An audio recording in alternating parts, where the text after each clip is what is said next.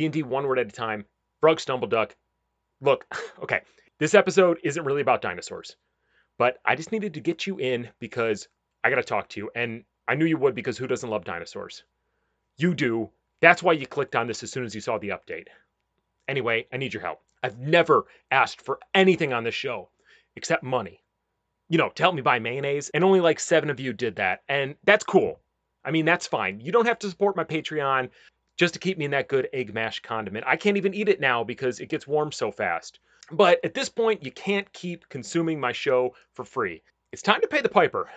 I need you to call or send a postcard to the hotel that I'm supposed to be staying at saying you think a woman in the lover suite might be like a murderer or an arsonist or a dinosaur. I mean, any of those would be fine because the hotel definitely wouldn't want those things in their lover suite. Talk about a mess, right? Do that as soon as you can because that's going to get her out and then I can get in and we can continue with whatever this honeymoon's supposed to be. Oh, yeah, uh, the hotel is called Beach Smooches. Just look it up. Thanks. Bye.